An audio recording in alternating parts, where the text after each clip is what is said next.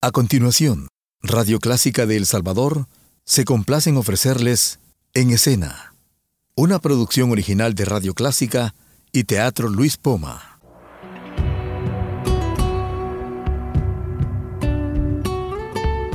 Siempre con usted, Radio Clásica 103.3.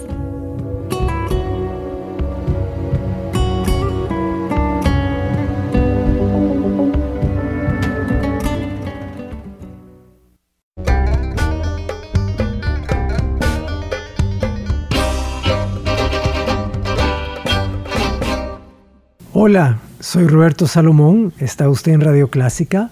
Buenos días, buenas tardes, buenas noches, cuando sea que nos esté escuchando. Este es En Escena, hablemos de teatro. Y hoy conmigo en cabina están dos amigos y artistas muy valiosos del país. Estamos en El Salvador, ¿verdad? Oscar Guardado, Dinora Alfaro, bienvenidos. Estamos aquí porque estamos celebrando un doble cumpleaños. Son 20 años del Teatro Luis Poma y 20 años de la Bocha Teatro. La Bocha Teatro es el grupo que Oscar y Dinora formaron con otras personas a veces, a veces solamente solos, a veces con invitados. Una vez hasta me invitaron a mí. Y vamos a hablar de todo eso. Así que bienvenidos.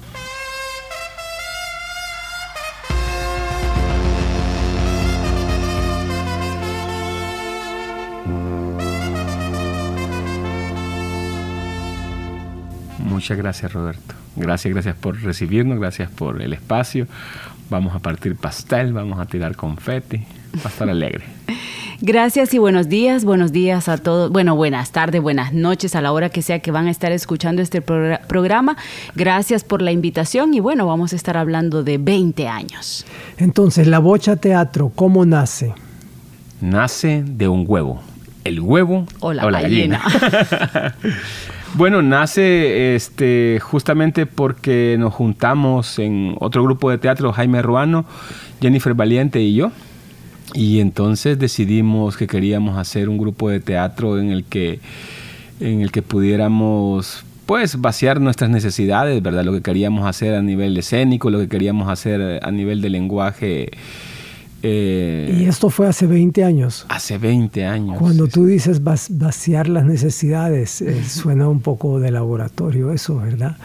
Pero, eh, ¿qué es exactamente lo que busca un grupo de teatro como La Bocha? ¿Es de expresar lo que sucede en la sociedad? ¿Es de expresar cosas personales o ambas cosas?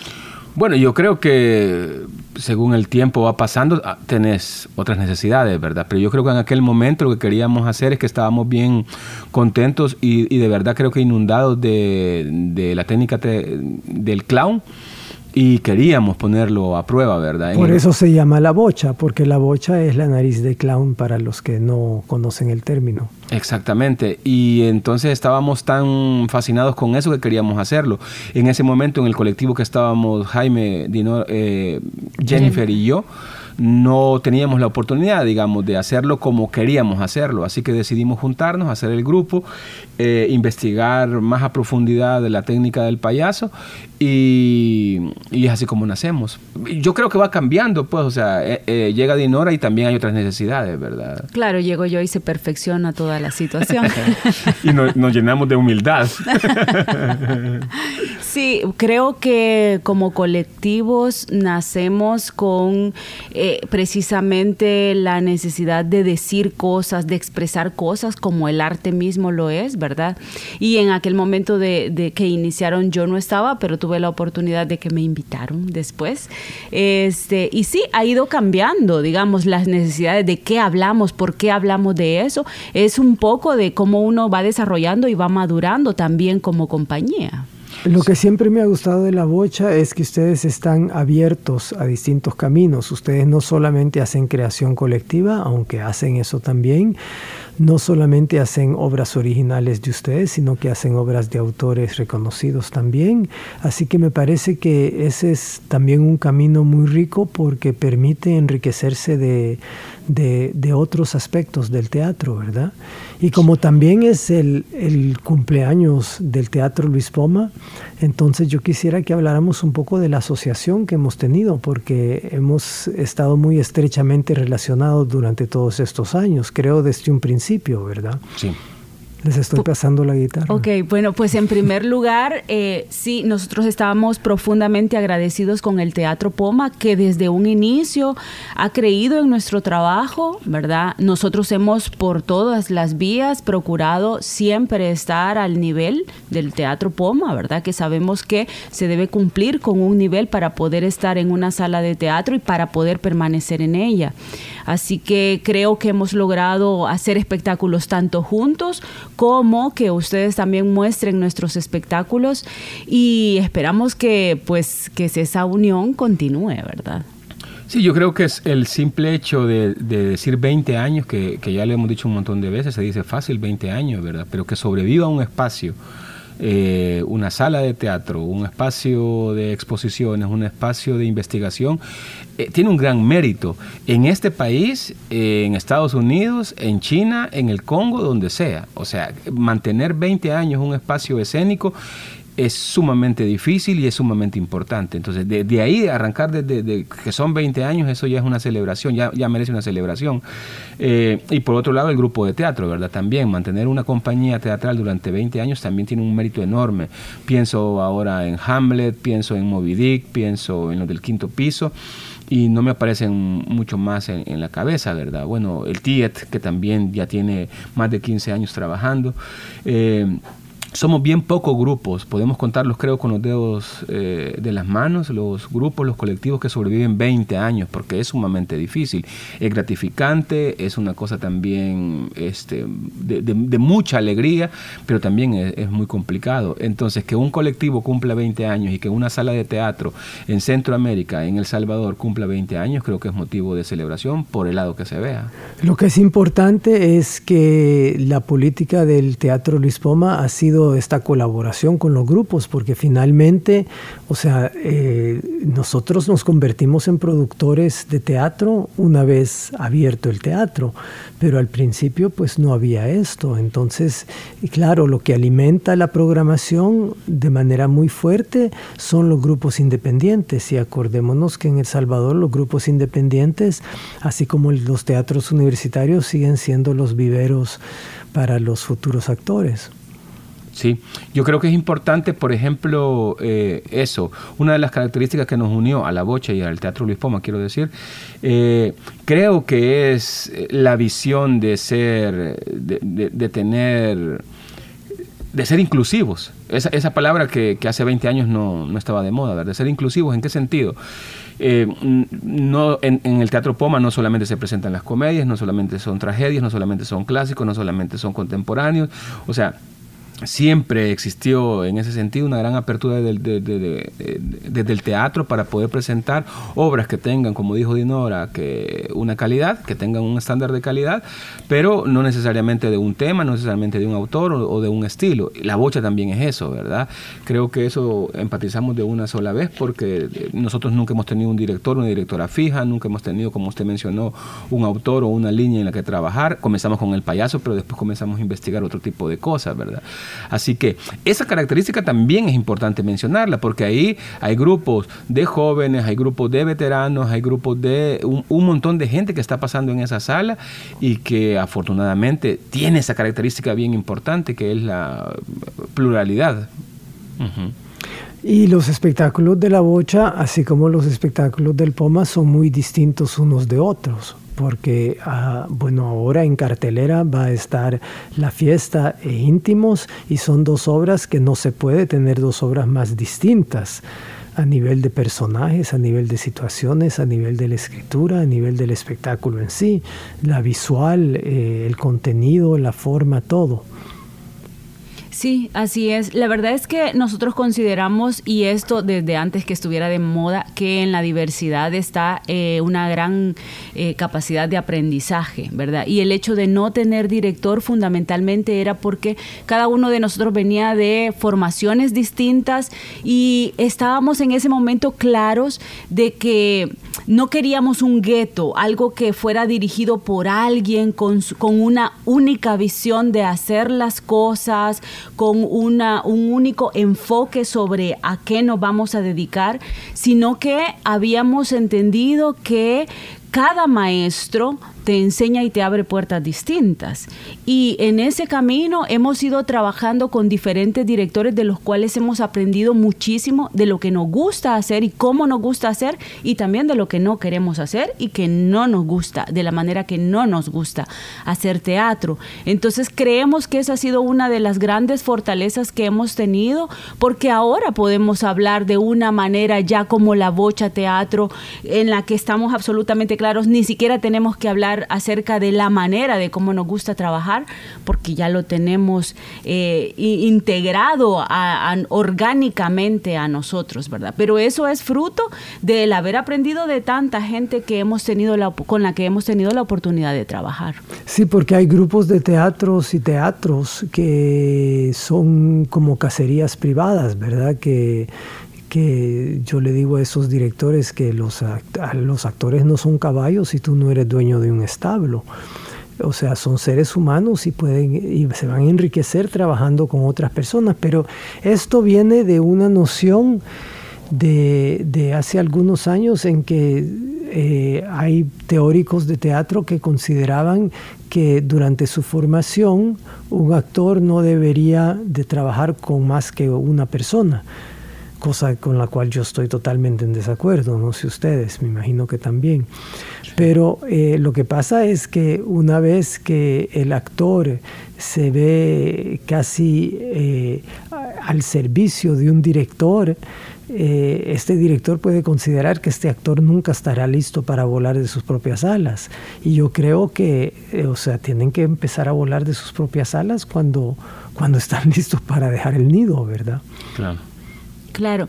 Bueno, ajá, creo que ambos tuvimos la experiencia de estar varios años con una sola persona como director. A mí me pareció muy enriquecedor esa parte, pero eh, hay que salir después. Hay que salir y hay que aprender de otros y hay que ver a otros y hay que hacer con otros.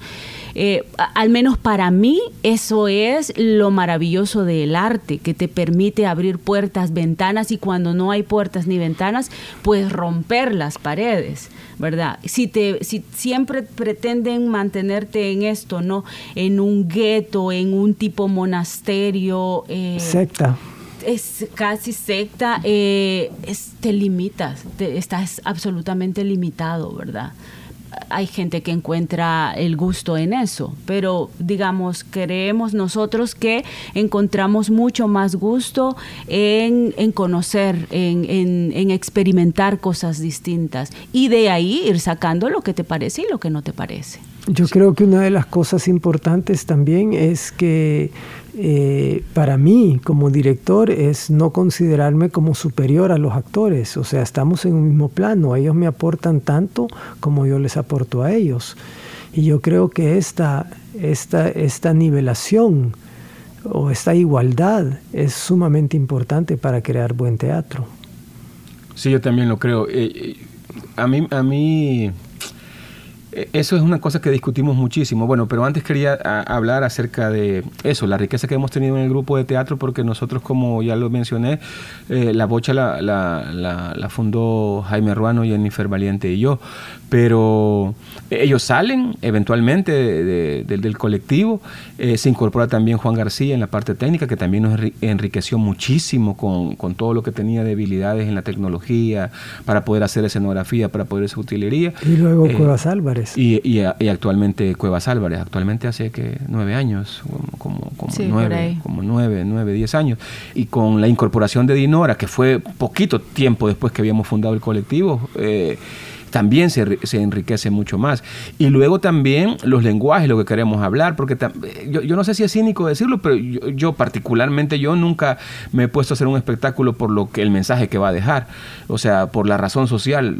No, no considero que hemos eh, elegido un espectáculo para eso, ¿verdad? Sino que también Dinora, por ejemplo, se va convirtiendo, eh, va madurando en su ejercicio dramatúrgico y ahí aparece la necesidad también de hacer espectáculos propios, con la primera vez con Lo que crece en mi jardín, ¿verdad? Que fue el, primer texto tuyo que hicimos. Y luego también Dinora de directora. Y, entonces a lo, que me, a lo que me refiero, a lo que me quiero referir es que va pasando el tiempo y también vas teniendo nuevas experiencias, nuevas opiniones también, porque no, no, no pensás lo mismo 10 años atrás, 20 años atrás, ¿verdad? que querés hacer o cómo lo querés hacer. Entonces esa, eh, esa, esa riqueza de gente que, se nos ha, eh, que nos ha pasado dirigiendo, entrenando, dándonos las clases de voz, me acuerdo en nuestra propia formación como, como colectivo, ¿verdad?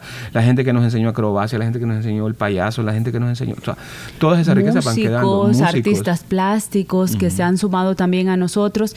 Es decir, que, que, en esa diversidad es en donde también en donde está el crecimiento. Y la formación, entonces ustedes consideran que a partir de una cierta base de formación, la formación de ustedes como actores ha sido totalmente dentro de la estructura del, de la bocha teatro. Creemos que tenemos diferentes, diferentes y varias y constantes líneas, porque la verdad es que en la, cualquier arte es muy difícil decir que ya uno está absolutamente formado.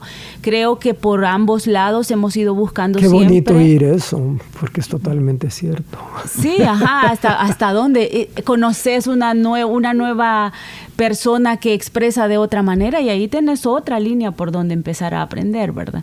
Entonces hemos tratado de formarnos igual tanto dentro como fuera del país en diferentes ramas del arte, entonces y lo que ya uno también va eh, cosechando en, sobre las tablas, ¿verdad? Que sí, porque ustedes han incursionado también en cuentacuentos, ¿verdad?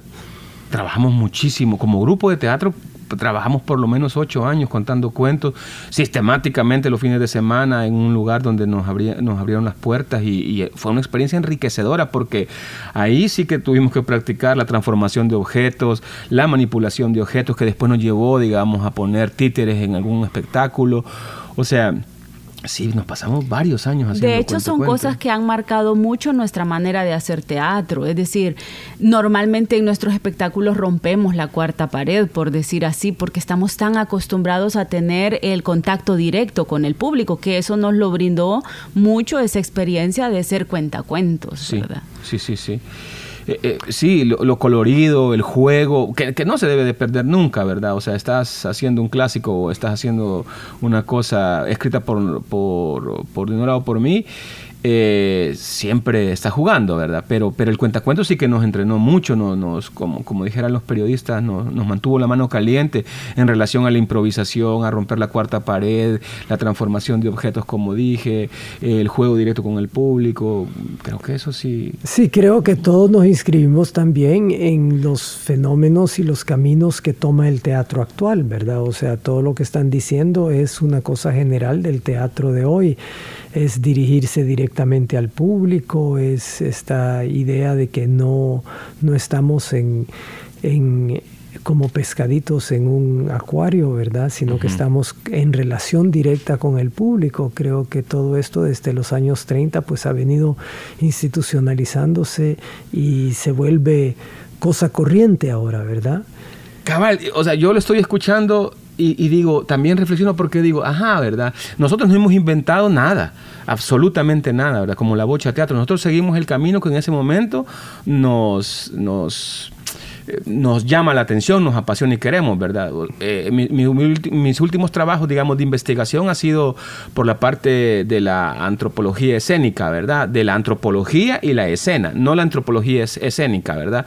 Eh, pero todo me lleva al teatro, o sea, todo me lleva al teatro. El trabajar en las comunidades, el investigar acerca de una masacre, el saber por qué, digamos, el ecosistema de un territorio ha cambiado, todo me lleva al teatro. Yo quiero ponerlo todo en escena, ¿verdad? ¿Verdad? Así que creo, lo mismo te pasa a vos, ¿verdad? En la educación, en la dramaturgia, creo, creo, o a usted, Roberto, creo que todo nos lleva al teatro. Sí, yo, yo no creo que inventemos nada nuevo, ¿verdad? Eh, yo estoy feliz ahora de ver que han surgido, que ha surgido varios teatros en, el, en San Salvador y que al principio, cuando empezaron a surgir otros teatros, la gente me decía, ¿y no te da miedo? Y yo digo, ¿cómo me va a dar miedo? Al contrario, si es lo ideal porque hasta la fecha el Teatro Luis Poma había tenido que ser todos los teatros, puesto que durante muchos años fue el único lugar donde se presentaban obras constantemente con cartelera continua. Y, ahora hay, este, este fin de semana hay cinco, cinco o seis espectáculos en San Salvador, en la zona metropolitana, ¿verdad? Entre, entre los distintos teatros nuevos que han abierto, que unos, cierto, por cierto, muy lindos y otros menos. Pero eh, ahí estamos, adelante con el teatro. Eso es, por 20 años más y, y 20 más y 20 más. Así es. Entonces, muy próximamente la fiesta y e íntimos en el Teatro Luis Poma por la Bocha Teatro. Dinora y Oscar, muchas gracias por estar con nosotros hoy. Siempre es un gusto hablar con ustedes. Muchas gracias a usted, Roberto, y de verdad creo que, creo que hay que celebrar, que la palabra es celebrar porque son 20 años eh, del Teatro Luis Poma, porque son 20 años de la Bocha Teatro que curiosamente nacimos el mismo año, ¿verdad? Exacto. Eh, es que no es curioso, ¿verdad? Porque es bastante normal. 10 años después de una guerra es cuando empiezan a nacer proyectos creativos. Sí, creo que había una efervescencia en el país increíble, mucha gente formándose. Muchos proyectos musicales, artísticos, de artes plásticas. Bueno, el Marte nació también en el mismo año, ¿verdad? Eh, el 2003 y eso es eh, como que toma 10 años eh, digerir una guerra para después de firma de acuerdos de paz para que empiecen a surgir proyectos creativos. Sí, sí, yo creo que eso, eso es interesante de hablar, digamos, esa, esa, esa afectación que, tuvimos después de la primavera, de la falsa primavera que nos, que nos dio los acuerdos de paz, ¿verdad?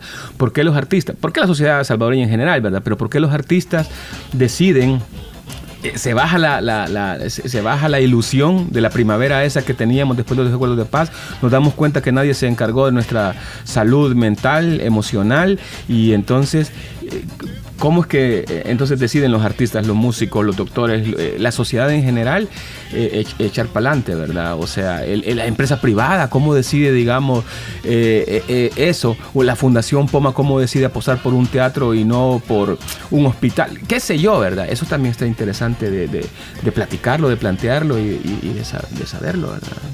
Claro, que, que hace que una sociedad de repente necesite eh, espacios culturales más amplios e inclusivos.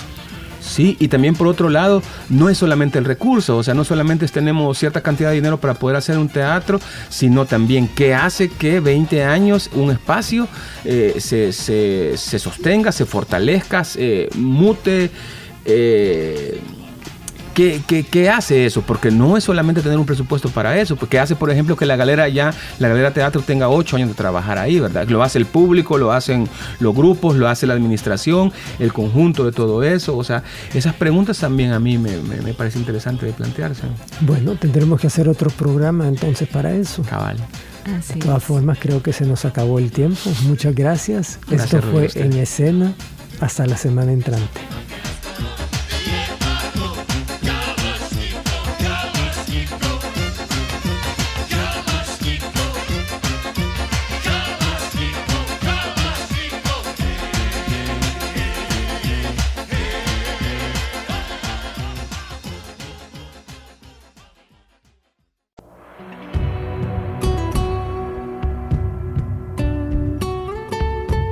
Siempre con usted, Radio Clásica 103.3.